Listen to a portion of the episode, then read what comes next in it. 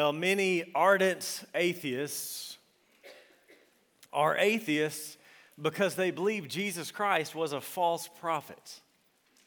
They claim that he predicted the end of the world in his own lifetime and that he was wrong. And our text this morning, Matthew chapter 24, is one of the main reasons why they do so.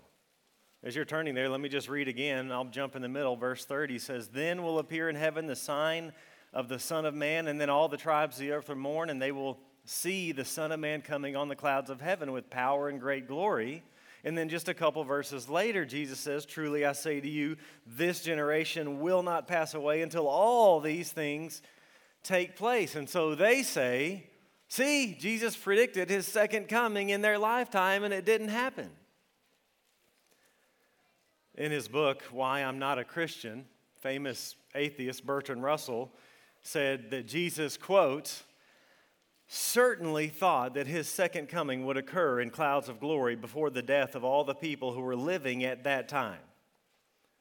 There are a great many texts that prove that, and there are a lot of places where it's quite clear that he believed that his coming would happen during the lifetime of many then living.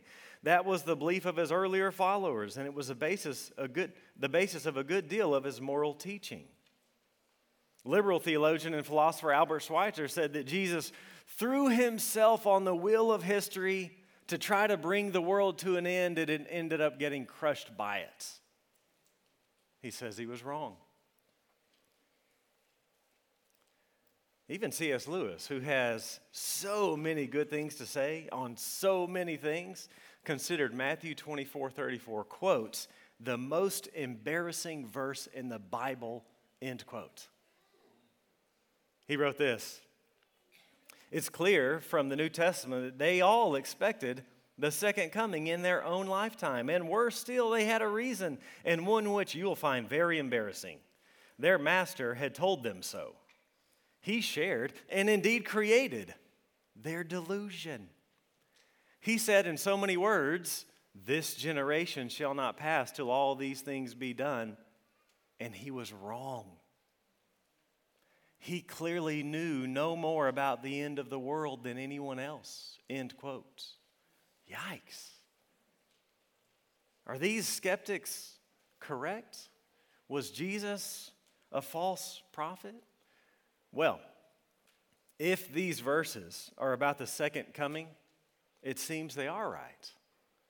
But my contention is that these verses are not about the second coming. Rather, they are about the vindication of Jesus Christ as universal king in his first coming. Stay with me. I've got a case to make.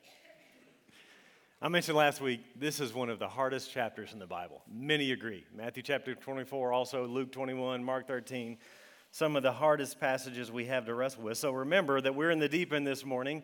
And remember our tips for interpretation I mentioned last week.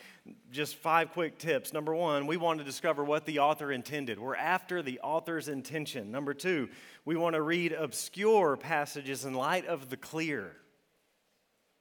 We want to read the obscure in light of the clear. Number three, context is king. And so context matters for interpretation. Number four, scripture interprets scripture. And then number five, we've got to remember that Scripture is not written to us, but for us. And so, audience relevance.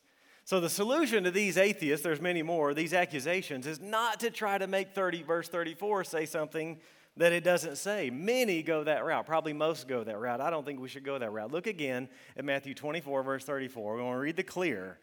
Jesus says, Truly, Verily, I say to you, this generation will not pass away until all these things take place.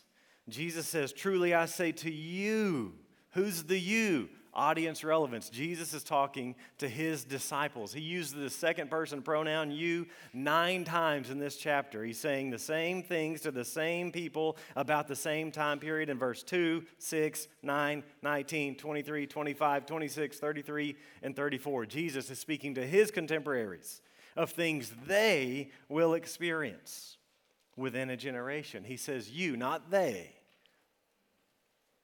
He's not talking about us now, but about them then. And Jesus says, This, generation will not pass away until all these things take place. Jesus does not say that generation, referring to some people far off. He's talking about the generation that's hearing him speak. He said the same thing in, in chapter 23, verse 36, just a little while ago. Flip over there to 23, 36. Jesus, after speaking there to the Pharisees, the woes, truly I say to you, all these things will come upon this generation. So it's a major stretch to say that Jesus is talking about a future generation rather than his own. That word generation overwhelmingly and consistently and repeatedly refers to people alive at that time. It's used 38 other times in the New Testament. Everyone refers to a contemporary group of people that were then alive. It always refers to Jesus' contemporaries. And in the Bible, that's about 40 years. It's the word Genea. That word means generation. That word does not mean race. It never means race. That word for race is genos. Jesus knows that word. If he had intended to say that word, he would have said that word. He did not. It does not mean nation. That word is ethnos. Jesus knows that word too. Jesus knows lots of words. generation never means race or nation in the Gospel of Matthew. The word generation, even here, context is king. In the Gospel of Matthew, it's used 18 times, and every time it refers to the people that Jesus is addressing. Just to look at one example, flip to the very first time it's used, and back in chapter 1 of Matthew. Again, could look at 18 of these, but I'll spare you and we'll look at one.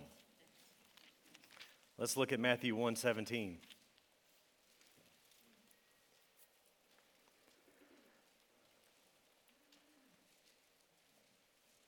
So all the generations, Matthew 117, all the generations, there it is. From Abraham to David were 14 generations, and from David to the deportation to Babylon, 14 generations, and from the deportation to Babylon to Christ, 14 generations, it means generation. He's not talking about 42 nations or 42 races, he's talking about 42 generations. New Testament scholar F.F. F. Bruce wrote this about this verse. He said, The phrase, this generation, is found too often on Jesus' lips in this literal sense for us to suppose that it suddenly takes on a different meaning in the saying we're now examining. That's what a lot of interpreters try to do. Moreover, Bruce continues, if the generation of the end time had been intended, that generation would have been a more natural way of referring to it than this generation. New Testament scholar D.A. Carson said that the word generation, quote, can only with the greatest difficulty be made to mean anything other than generation living when Jesus spoke. Baptist theologian John Gill wrote, This is a full and clear proof that not anything that is said before verse 34 relates to the second coming of Christ the day of judgment and the end of the world, but that all belong to the coming of the Son of Man in the destruction of Jerusalem and to the end of the Jewish state. End quotes. One more commentator the notion that generation means race and that this prophecy is to be extended into the far future is totally devoid of foundation and has to be rejected as a ridiculous and appalling case of special pleading. In Matthew, this generation always means the present generation, not this race or any notion of, of an extended series of offspring. Jesus says, This generation will not die until all these things take place. Jesus doesn't say some of these things, but all of these things. And Jesus says these things, not those things. And so, just like last week, verse 34, it's a guiding verse for us. It's an anchor passage. And I'm pounding this home for three main reasons. One, I just want us to take the words of Jesus with utmost seriousness. Two, I want to show you these atheists are dead wrong. And three, many interpreters try to kick much of this stuff out in the distant future, and I just don't think that flies. So I, I think the verse is clear. Verse 34. But even if someone tried to make verse 34 mean something besides what it seems to clearly say, it doesn't solve the problem of seeing these verses as about the second coming. Let me show you why. Flip back to Matthew 10. Remember that? Just pretend and encourage me. Matthew 10 23.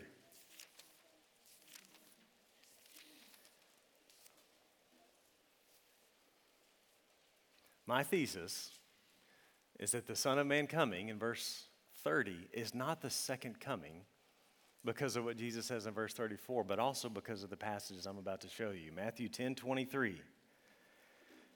Jesus speaking to his disciples, when they persecute you in one town, flee to the next, for truly, verily, I say to you, you will not have gone through all the towns of Israel before the Son of Man comes.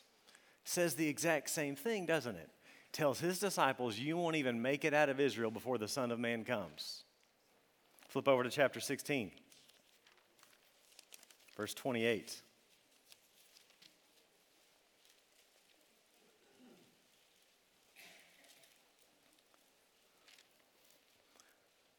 Jesus says, Truly, verily, I say to you, there are some standing here who will not taste death until they see the Son of Man coming in his kingdom. So, first, he tells the disciples, Some of you won't even make it out of the towns of Israel before the Son of Man comes. And then he says, Some of you standing here won't even be dead yet, and you'll see it happen. Then we see our verse, 24 34. And then let's look over to chapter 26, verse 62.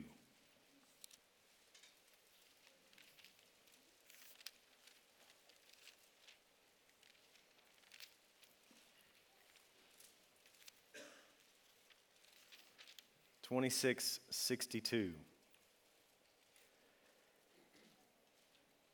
And the high priest stood up and said to Jesus, Have you no answer to make? What is it that these men testify against you? But Jesus remained silent, and the high priest said to him, I adjure you by the living God, tell us if you are the Christ, the Messiah, the King, the Son of God. And Jesus said to him, You've said so, but I tell you, high priest, from now on you will see the Son of Man seated at the right hand of power and coming on the clouds of heaven. Quite clearly, and even repeatedly, the Son of Man comes in the first century. It's the clear teaching of this passage. So it can't be the second coming. Well, if these verses are not about the second coming, and I agree, to our ears, it sure sounds that way, doesn't it? But if that's not it, what is Jesus talking about? Well, that's my task for the rest of our time together.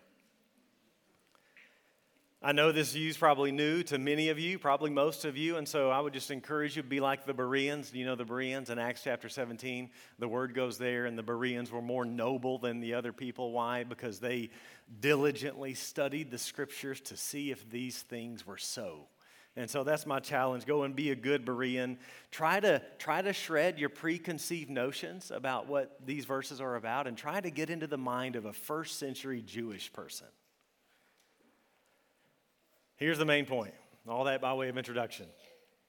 Jesus will judge Old Covenant Israel by destroying the temple through the Roman army, and this judgment will be his vindication, his enthronement, where he will receive all authority and the gospel will go forth to the nations. Look at verse 29. Immediately after the tribulation of those days, the sun will be darkened, and the moon will not give its light, and the stars will fall from heaven, and the powers of the heavens will be shaken. Immediately. Jesus is and has been talking to his first century audience. He has been the whole chapter, and the whole chapter is all connected. Remember, we saw last week, look at verse 9 of chapter 24. So there's verses 1 to 8, and then in verse 9, Jesus says, Then. So this is all connected. Sometimes people try to separate this out, it just doesn't work. Then in verse 15, after laying out some more, Jesus says, therefore, or so in verse 15. Then he lays out some tribulation that's going to happen to his disciples. And then in verse 29, immediately after that. And so this is all a unit that belongs together, and it was all fulfilled in the first century. I know this sounds silly to say, but immediately means immediately like right after. Right after this tribulation just mentioned, what's going to happen? The sun will be darkened and the moon will not give its light. So we have these, these various events of tribulation described in verses 1 to 28, including the Great Tribulation we saw, which we saw was all first century stuff. And then immediately after that, after the tribulation, there's going to be this cosmic disorder sun and moon darkened, falling stars, heaven shaken, astronomical decreation. Now, did that happen in the first century? Jesus said it did. All these things will take place within his generation. And so the question before us is do we take this cosmic language, do we take it literally or literarily? In other words, what did Jesus intend by this language? Author's intent. Did he mean that we should be expecting the actual moon and sun to stop working? Did he mean that actual stars will literally fall from the sky to the ground? Or was he seeking to communicate something else with this language? Did he intend something different? I think so. Let me explain. We're dealing here with what we call apocalyptic literature. It's a different type, a different genre of literature. There's lots of genres in the scripture, and the apocalyptic one is really the weird stuff. It's the visions and the crazy language. About the closest thing we have today is sci fi literature in apocalyptic language is not to be taken literally, but literarily. In other words, I don't think Jesus intends us to look for a literal darkened sun. Rather, he expects us to know our Bibles. And all throughout the Old Testament, this language of a collapsing solar system is used to refer to historical judgments on a nation. In this way, Jesus is just being just like the Old Testament prophets. Here's how commentator R.T. France puts it Language about cosmic collapse, then, is used by the Old Testament prophets to symbolize God's acts of judgment within history with the emphasis on catastrophic political reversals. And so the Old Testament prophets would often use this figurative and symbolic language to refer to the historical end of a sinful nation's existence through judgment and then the emerging of a, of a dominant, victorious kingdom. And we do this all the time, actually, if you stop and think about it. Let's say that there's, in, in, a, in 500 years, someone's looking through the archives of the Dallas Morning News and they're reading to their children at, you know, at the table there, and they say, Look, in 2010, there was this basketball player named Shaquille O'Neal. And it says here, when they were playing the Mavs, he had an earth shattering dunk. Can you believe that, children? This guy dunked it so hard, the earth shattered. I wonder how they fixed that. Well, what do we mean by that? Do we mean that the earth literally shattered? No, we're using symbolic language to say it was a monster dunk. Not like a literal monster, but a dunk with force. This collapsing solar system language is used symbolically to represent catastrophic socio political changes within history. It's about the downfall and change of seemingly permanent political social orders. The stars would just as soon as fall before the Jerusalem temple would fall. And again, if we knew our Old Testament, we would know this because the Old Testament is chock full of this decreation language to refer to temporal acts of judgment against political and religious entities. So let's let God's word, not the newspaper, define our terms. Scripture interprets Scripture. So let me just show you. I've got several of these we'll put on the screen. I want to read just a sampling of what we could have looked at. Isaiah 13 is a judgment by God on Babylon through the Medes. God often would judge his people through pagan nations, just like he would judge his people in the first century through pagan Rome. Listen to the language Isaiah uses in Isaiah 13, verse 9. Behold, the day of the Lord comes, cruel with wrath and fierce anger, to make the land a desolation and to destroy its sinners from it. For the stars of the heavens and their constellations will not give their light. The sun will be dark at its rising, and the moon will not shed its lights. Did those things literally happen when the Medes invaded Babylon? I say no, it's symbolic language to refer to the end of something you never thought would end. Isaiah 34 Verse 3, very similar. This time on Edom. Judgment on Edom. How's it described? Collapsing solar system. Isaiah 34 3. Their slain shall be cast out, and the stench of their corpses shall rise. The mountains shall flow with their blood. Did that really happen? That just means there's a lot of blood. All the hosts of heaven shall rot away, and the skies roll up like a scroll. All their hosts shall fall as leaves fall from the vine, like leaves falling from the fig tree. For my sword has drunk its fill in the heavens. Behold, it descends for judgment upon Edom, upon the people I have devoted to destruction. Let me flip over to the prophet Jeremiah, chapter 4, verse 23.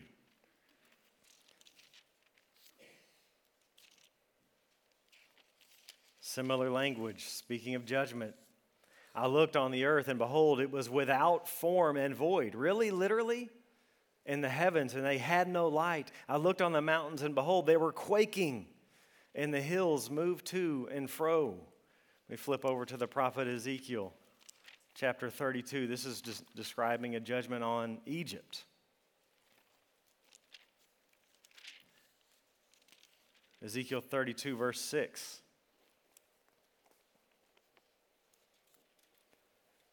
I will drench the land even to the mountains with your flowing blood, and the ravines will be full of you. When I blot you out, I will cover the heavens and make their stars dark. I will cover the sun with a cloud, and the moon shall not give its light. All the bright lights of heaven will, will I make dark over you and put darkness on your land, declares the Lord. Joel, let me flip over to the book of Joel, chapter 2, verse 10, talking about the judgment of Judah.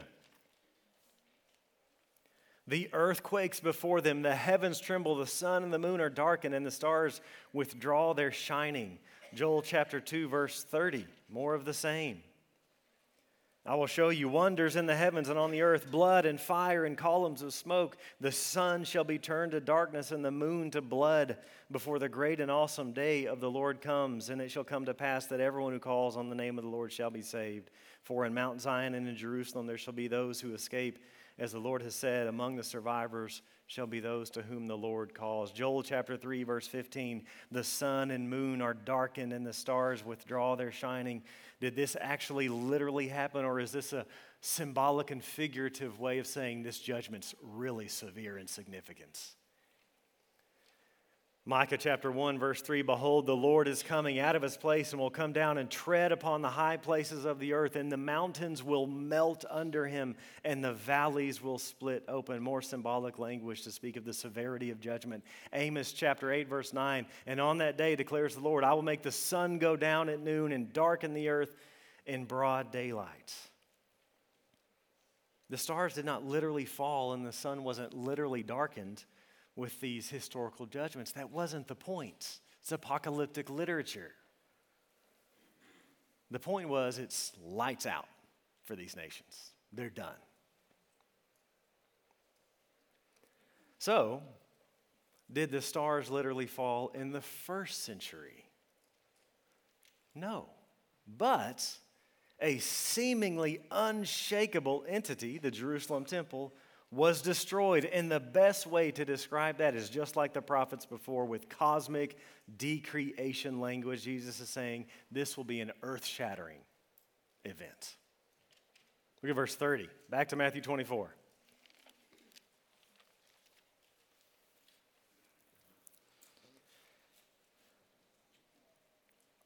Then will appear in heaven the sign of the Son of Man, and then all the tribes of the earth will mourn, and they will see the Son of Man coming on the clouds of heaven with power and great glory.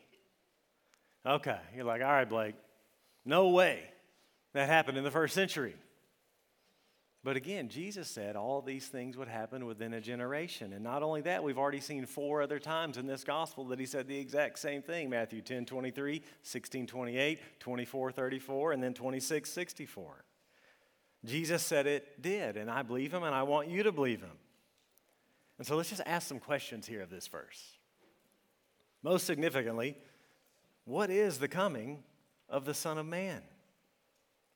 Well, I've already mentioned it, but my take, and again, many others, although it's still a minority view today, is that the Son of Man coming in this verse is not about the second coming, but is about the first coming. Why do I say that? Two reasons. Number one, Jesus said in verse 34 that all these things will take place within a generation. Just to pound that home. He said it, I didn't. He said it, I didn't. The atheists is wrong. But number two, Scripture interprets Scripture. And this here is a quotation, it's an allusion to Daniel chapter 7, verses 13 and 14. It's right there in your cross references. And Daniel 7 is a vision. It's the same vision that's in Daniel 2, and it's a vision of four beasts representing four worldly kingdoms Babylon, Medo Persian, Greek, and Roman. And Daniel shows that when the king comes, the kingdoms of this world will become the kingdom of the Lord and of his Christ. So Daniel 7, 13 and 14 is really important. Listen to what it says. I saw in the night visions, and behold, with the clouds of heaven, there came one like a son of man. And he came to the Ancient of Days and was presented before him. And to him was given dominion and glory and a kingdom that all peoples, nations, and language should serve him. His dominion is an everlasting dominion which shall not pass away, in his kingdom one that shall not be destroyed.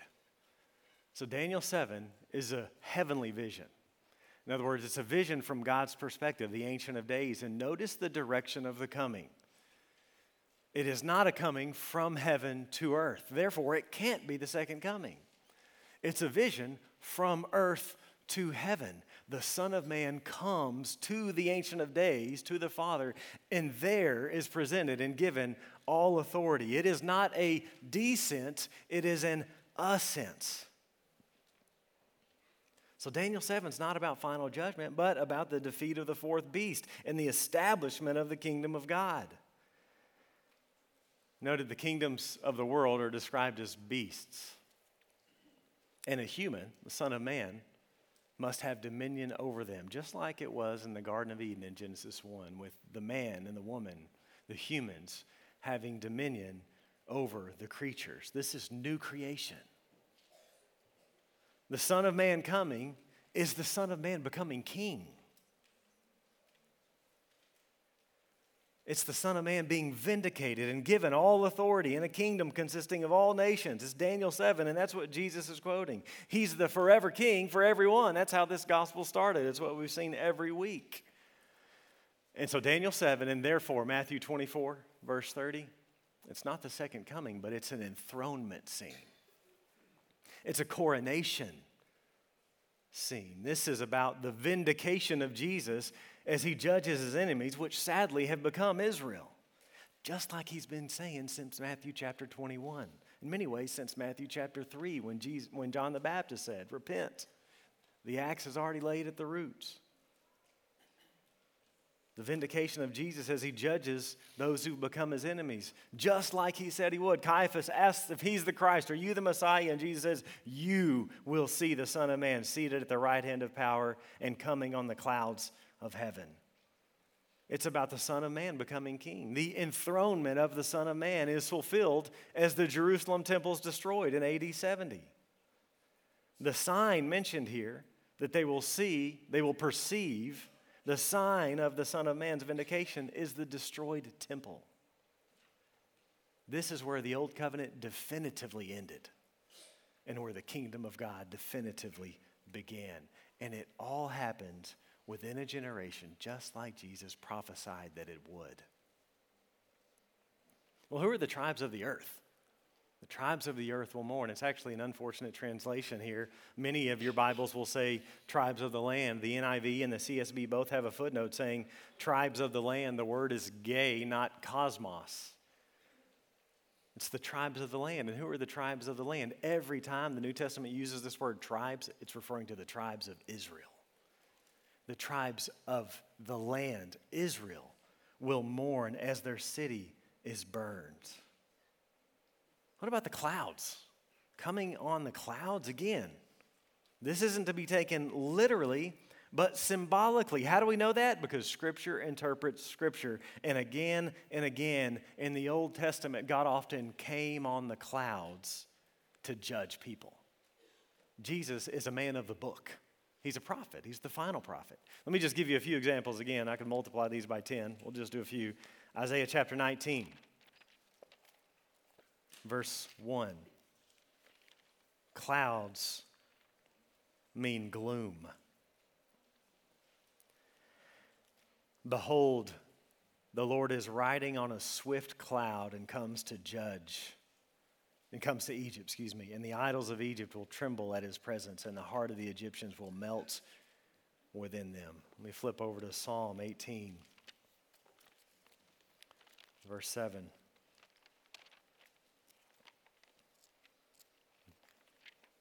Judgment and clouds go together in Jesus' Bible. Psalm 18, verse 7 Then the earth reeled and rocked, the foundations also of the mountains trembled and quaked because he was angry. Smoke went up from his nostrils and devouring fire from his mouth. Glowing coals flamed forth from him. He bowed the heavens and came down. Thick darkness was under his feet. He rode on a cherub and flew. He came swiftly on the wings of the wind. He made darkness his covering, his canopy around him, thick clouds, dark with water, out of the brightness before him. Hailstones and coals of fire broke through his clouds. Nahum 1 3. He was in the whirlwind and storm, and the clouds are the dust of his feet as he comes in judgment. Ezekiel chapter 30, verse 3 For the day is near, the day of the Lord is near. It will be a day of clouds, a day of doom for the nations. Joel chapter 2, Verses 1 and 2 Let all the inhabitants of the land tremble, for the day of the Lord is coming. It's near, a day of darkness and gloom, a day of clouds and thick darkness. So, what does all this mean? Very simply, as we've seen from Matthew 21, 22, 23, and 24, Jesus is about to judge Old Covenant Israel. He's about to end the old order, and the final authority of the Son of Man will be established as the old covenant ends and the new covenant begins. The old order is replaced by the sovereignty of the vindicated Son of Man. Jesus is on the throne. Look at Matthew 24, verse 31.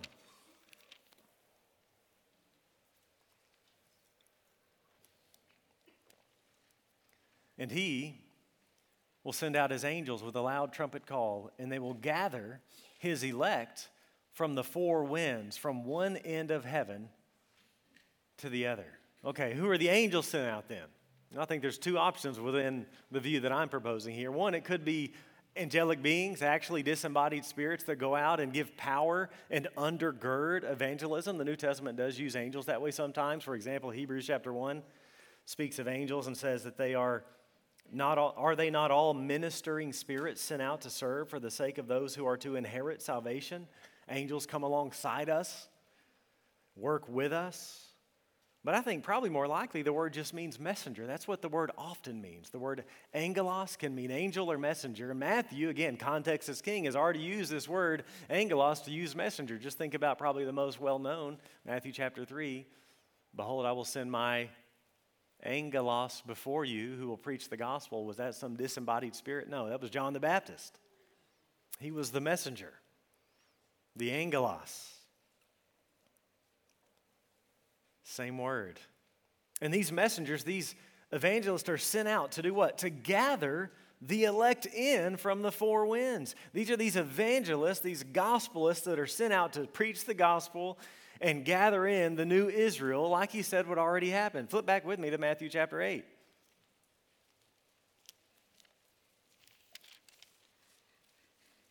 Matthew 8, verse 10. Scripture interprets Scripture.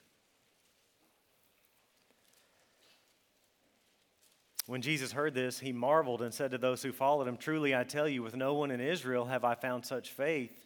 I tell you, many will come from east and west the four winds, and they'll recline at table with Abraham, Isaac, and Jacob in the kingdom of heaven, while the sons of the kingdom, Israel, will be thrown out into the outer darkness. In that place, there will be weeping and gnashing of teeth. Those scattered abroad will be gathered together into one people. Evangelists go out and preach the gospel, and the ingathering of God's elect starts. When? When the new covenant begins. This here is the launch of the church. so all the promises about God gathering his people begin being fulfilled right here as this gospel of the kingdom now goes forth to all the nations. And there'll be a trumpet. What's that about? Trumpets often accompany major events in redemptive history. And here we have the beginning of the definitive beginning of the kingdom, beginning of the new covenant. It was used in Exodus 19. There was a trumpet when the old covenant was inaugurated.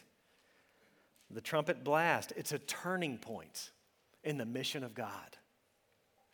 To use the language of Acts, we are moving from Jerusalem to Judea, to Samaria, to the ends of the earth. Now that the Son of Man is enthroned with all authority, he begins to build a kingdom including all peoples, all nations, all languages. And how does he does? How does he do it? Through his messengers. This enthronement is the basis for missions and evangelism. This good news, this gospel of the kingdom, was largely confined to Jerusalem for most of history until this point. And even in the book of Acts, before the temple was destroyed, it was mostly just seen as a Jewish sect. But when there is no more temple, this gospel of the kingdom goes everywhere. Look at verse 32 of Matthew 24. From the fig tree, learn its lesson.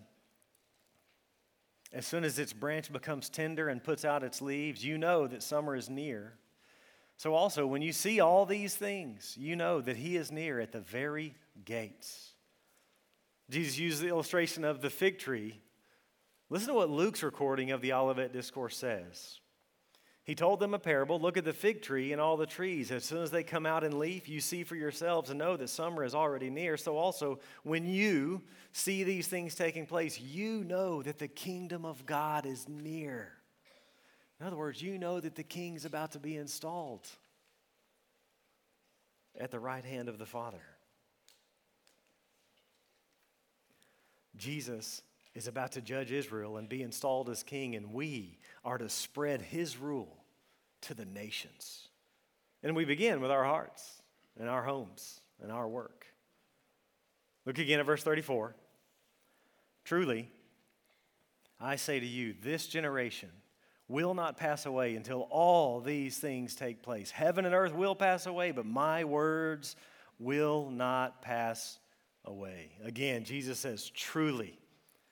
Truly, I say to you, Jesus is dogmatic here. This generation will not pass until all these things take place. Again, generation cannot be twisted to mean some future generation. It can't mean race or nation. Matthew uses it 18 times. Every time it refers to the generation that Jesus is addressing, he says, This generation, not that generation. He says, All these things, not some of these things. He says, These things, not those things. I submit that it's crystal clear.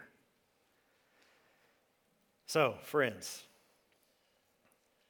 the atheists are, oh, so dead wrong. Matthew 24 34 shouldn't be considered the most embarrassing verse in the Bible. It should be one of the most emboldening verses in the Bible. Jesus is a true prophet. Jesus said, that the temple would be destroyed within a generation and approximately 40 years later. The Roman army came in and wiped it out and didn't leave one stone upon another, just like Jesus prophesied. His word is truth. Jesus was not wrong. Jesus says, My words will not pass away. Jesus says, You can trust my prediction, you can take it to the bank.